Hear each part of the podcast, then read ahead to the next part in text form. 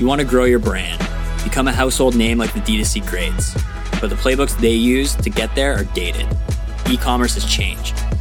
The industry tells you to win with acquisition, conversion, and automation, but every brand out there has access to the same overused tools. It's become near impossible to stand out. What happened to the days of real connection with brands you bought from? When a store remembered your name and cared about the experience they created? Brands that remember the importance of connection and relationships are the ones writing the new playbook. The Exchange is a podcast dedicated to changing e commerce. We're going to go deep on returns and exchanges, brand building, customer retention and experience, as well as everything you need to create a memorable post purchase experience. We will discuss the leading strategies, talk to brands who are doing it right, and bring industry leaders and experts to share their perspective. In a world obsessed with acquisition, the exchange is here to humanize commerce through post purchase connection. Make sure to subscribe where you listen to podcasts and talk soon.